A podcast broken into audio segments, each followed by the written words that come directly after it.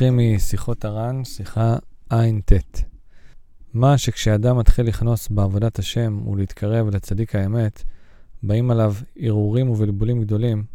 זה כמו למשל כלי מים שמתחילה נראה כאילו המים צלולים, ואחר כך כששופטין ומעמידין המים אצל האש ומתחיל להתבשל, אזי מתבלבל המים ומעלה הרתיחה כל הפסולת שהיה במים ועולה כל הפסולת למעלה.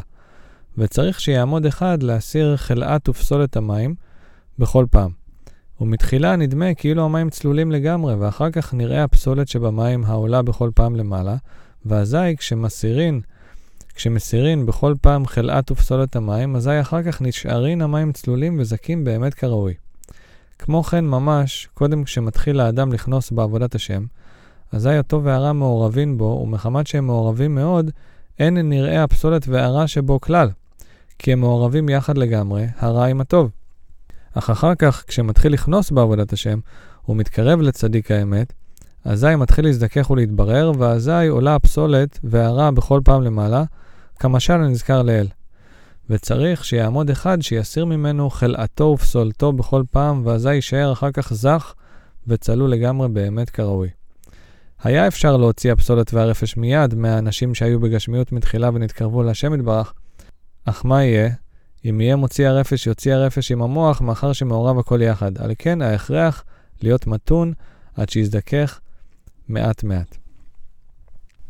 מה שרבי נחמן מתאר כאן במשל הזה ממחיש בצורה נפלאה מה עובר על אדם שרוצה באמת להשתנות, ולהתחיל לכנוס כלשון רבנו לעבודת השם ולהתקרב לצדיק. יש הבדל מהותי בין אדם שרוצה לטבל את החיים שלו עם רוחניות ותורה ומצוות באופן שלא דורש ממנו לעבוד על עצמו ולתקן בעצמו את כל מה שדורש תיקון, לבין אדם שאומר בצורה חד משמעית, אני רוצה תיקון, אני רוצה להשתנות לטובה, אני רוצה לעבוד את השם, את הטוב האמיתי, את האמת.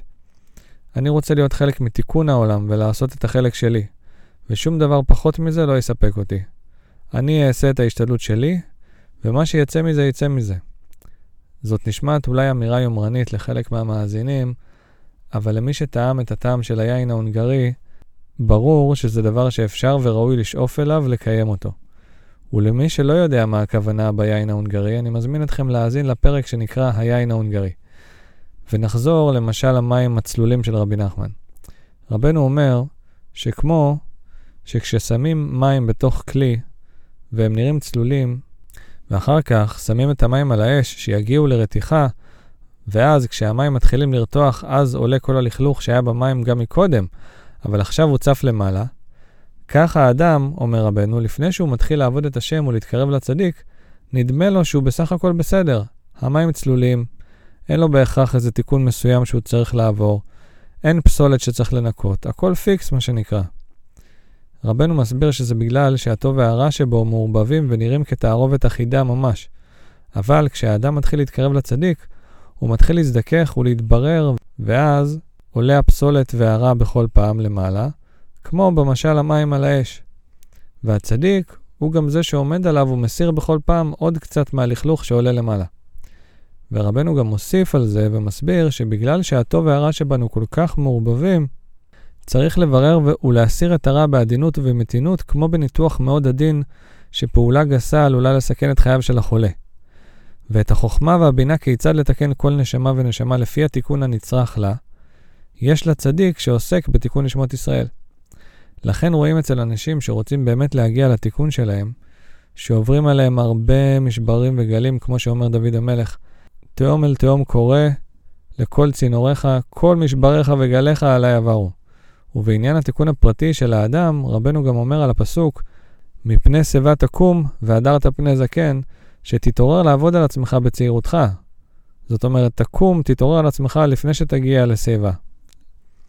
כי העבודה שאתה עובד על עצמך בגיל צעיר יקרה הרבה יותר מהעבודה שאתה עובד בגיל מבוגר, מה עוד שהרבה יותר קשה להשתנות בגיל מבוגר יותר.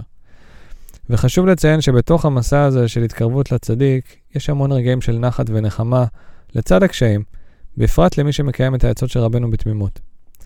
אז שנזכה כולנו בעזרת השם להגיע לטוב המיוחל, גם בפרטיות וגם בכלליות, ביחד עם כלל ישראל, בשורות טובות.